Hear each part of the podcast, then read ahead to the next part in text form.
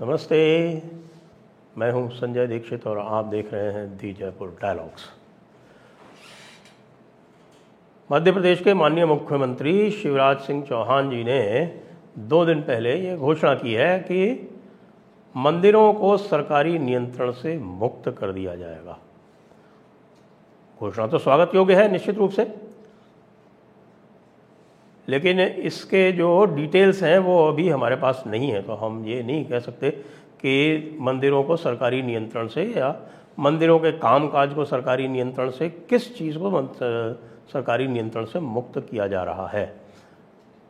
एक इसके साथ साथ, इसके साथ ये भी घोषणा हुई कि मंदिरों की जो भूमि है, उसको अब कलेक्टर्स ऑक्शन नहीं कर सकेंगे। ये भी स्वागत योग्य था, लेकिन साथ में ये भी कहा कि पुजारी ऑक्शन कर सकेंगे।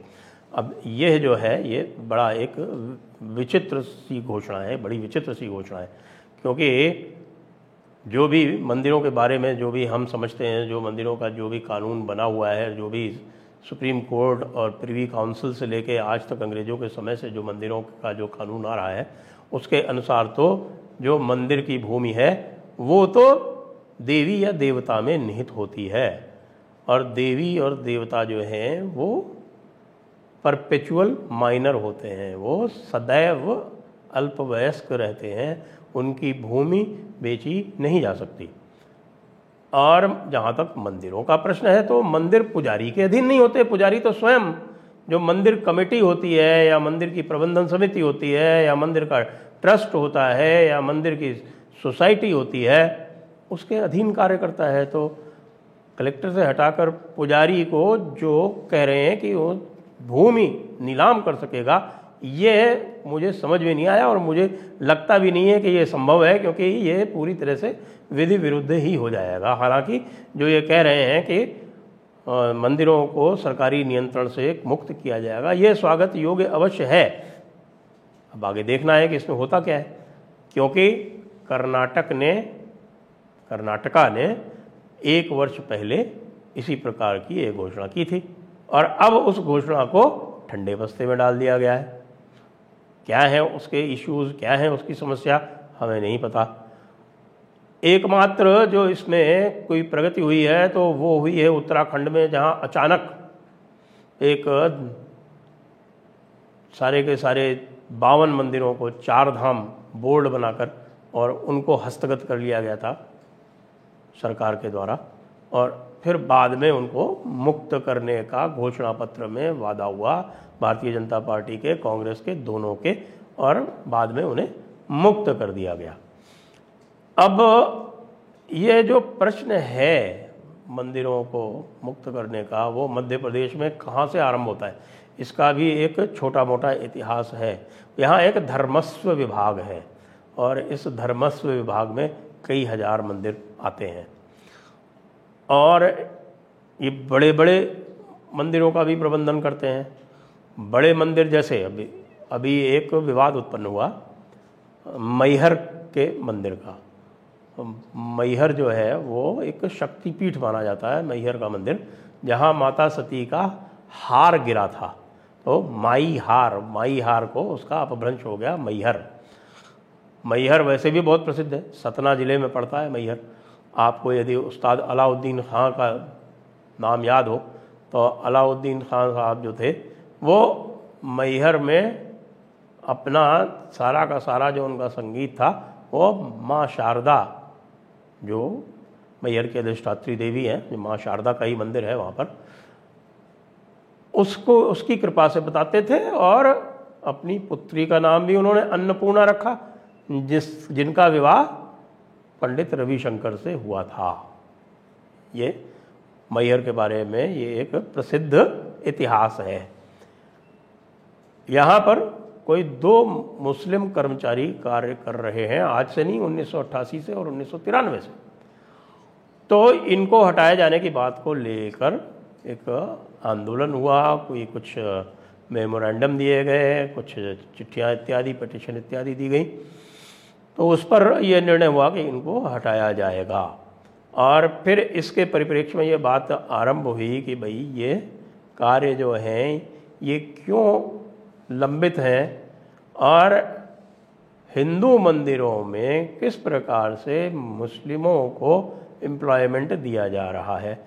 दूसरी बात, मंदिरों को स्वतंत्र करने का जो एक मुख्य उद्देश्य बताया जाता है, वो मुख्य उद्देश्य ये है कि फिर मंदिर जो है, वो और कार्य भी कर सकेंगे, जो उनका इकोसिस्टम होता है, यानी कि वे पाठशालाएँ चला सकेंगे, वे वेदाध्ययन करा सकेंगे, वे रामायण, महाभारत इत्यादि ग्रंथों का अध्ययन करा सकेंगे, वे संस्कारित कर सकेंगे बच्चों को, और वे दान दक्षिणा भी कर सकेंगे। यद्यपि मैं ये अवश्य कहूँगा कि उत्तर भारत में ये जो सारी परंपराएँ हैं, ये उतनी विकसित नहीं है जितनी दक्षिण भारत में रही हैं। इसीलिए दक्षिण भारत में मंदिरों को स्वतंत्र किया जाना वह अधिक आवश्यक है, क्योंकि वहाँ पर एक बिल्कुल स्वतंत्र, एक इकोसिस्टम एक वातावरण बहुत पहले से, बहुत प्राचीन अर्वाचीन काल से चला आ रहा है और वह इस्लामी काल में भी खंडित नहीं हुआ था। तो वहाँ पर जैसे तिरुपति यद्यपि सरकार द्वारा संचालित ट्रस्ट है, लेकिन फिर भी वो बहुत सारे पाठशालाएँ चलाता है, अस्पताल चलाता है, धर्मार्थ कार्य करता है, लेकिन बार बार उसको सेकुलराइज करने का प्रयास भी होता रहता है। अब ये मध्य प्रदेश किस प्रकार से करेगा, ये हमें पता नहीं, लेकिन चूँकि बागेश्वर धाम महाराज के साथ उनके सम्मिलित मंच पर हमारे शिवराज सिंह चौहान जी ने यह घोषणा की है तो हम ये मान सकते हैं कि कुछ अच्छा ही करेंगे। अस्पष्ट है बहुत कुछ, लेकिन कुछ अच्छा ही करेंगे। इसके साथ में जो वही हमारे मंदिरों के बारे में बार बार ये प्रश्न उठता है, ये कि ये जो है, ये कार्य केवल ये पीस मील क्यों हो रहा है? देखिए अलग अलग राज्यों ने अपने अलग अलग एक्ट बना रखे हैं, इसलिए बना रखे हैं क्योंकि मंदिरों का जो पूरा कार्यक्रम है, वो आता है संविधान की समवर्ती सूची में, यानी लिस्ट थ्री में। लिस्ट थ्री कंकरेंट लिस्ट जिसको बोलते हैं अंग्रेज़ी में। तो इस कंकरेंट लिस्ट की एंट्री 28 है, जिसमें charity charitable institution religious endowments इत्यादि इत्यादि जो है, वो एंट्री 28 में आते हैं। इसलिए अलग अलग प्रदेशों ने अलग अलग अपने बना रखे हैं इस प्रकार के नियम। एचआरसी जो डिपार्टमेंट बना हुआ है तमिलनाडु में, आंध्र प्रदेश में, कर्नाटका इत्यादि में, जो साउथ में अलग अलग जो है वो देवस्वाम बोर्ड बने हुए हैं कई सारे केरला में।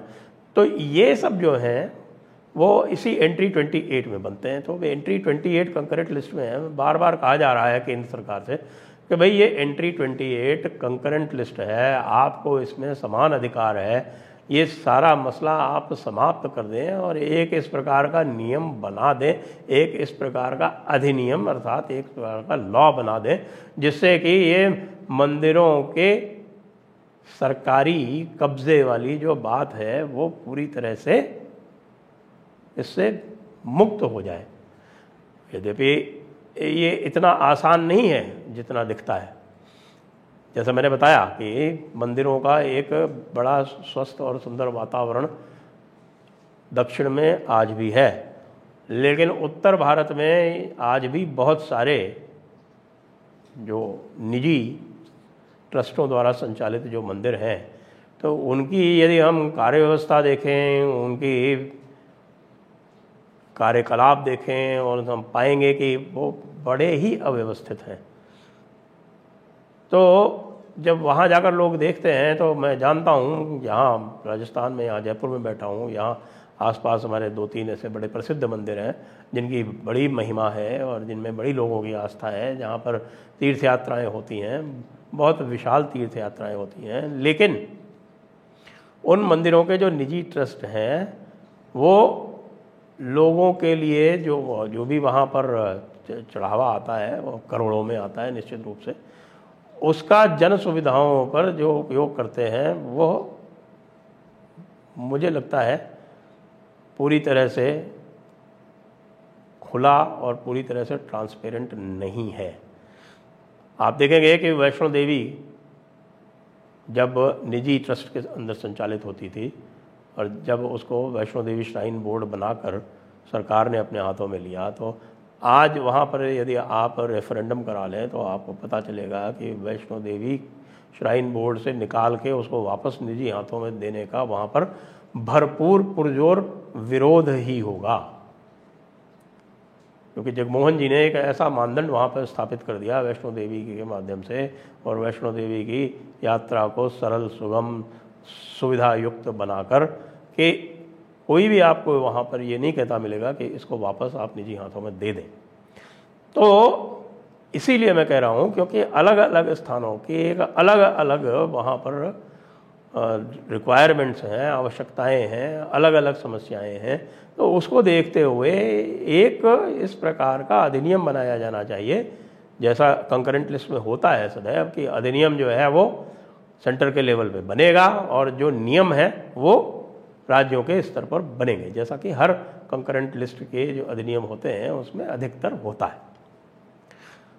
मध्य प्रदेश का यह निर्णय स्वागत योग्य है, लेकिन जो हम लोग हैं, जो हम लगातार फ्री टेम्पल्स की बात कर रहे हैं तो ये ध्यान रखना पड़ेगा कि फ्री टेंपल मूवमेंट जो हमारा चल रहा है वो अलग अलग स्थानों पर अलग अलग रूप से चल रहा है। जो फ्री टेंपल मूवमेंट जो दक्षिण में चल रहा है वो अत्यंत विकसित है, परिपक्व है और उसके उद्देश्य, उसके जो भी ऑब्जेक्टिव्स हैं वो बिल्कुल स्पष्ट हैं और उससे परम कल्याण की हमें एक आशा है। लेकिन उत्तर भारत में हम इसको पूरी तरह से, मैं कम से कम इसके प्रति जो है वो बहुत अधिक जिसको मैं कहूँ कि मैं आश्वस्त नहीं हूँ। क्योंकि आप देखें यहाँ पर जो भी कार्यक्रम होते हैं, जो कोई ढाई सौ से अधिक मंदिर जो हैं, वो रजिस्टर्ड हैं दिल्ली में। लेकिन जब कोई हिंदू हित का कार्य होता है तो उसमें से कोई सामने नहीं आता। तो अंततः हम क्यों चाहते हैं? हम मंदिरों को स्वतंत्र कराना क्यों चाहते हैं सरकार से? क्योंकि हम ये मानते हैं कि सरकार जो है, वो मंदिरों की संपत्ति का दुरुपयोग करती है। सरकार जो है, वो जो मंदिरों में जो भी दान आता है, उसका दुरुपयोग करती है। उसको ही हिंदू हितों के लिए प्रयोग में न लाकर उसे अपने राज्य के हित में प्रयोग करती है और कई बार तो उसको जो है, विधर्मियों के हितों में प्रयोग लाती है। तो इस कारण से उनका जो, उनके जो संसाधन है उनका हिंदू हितों में प्रयोग हो, यह सुस्पष्ट करने के, यह सुनिश्चित करने की आवश्यकता है।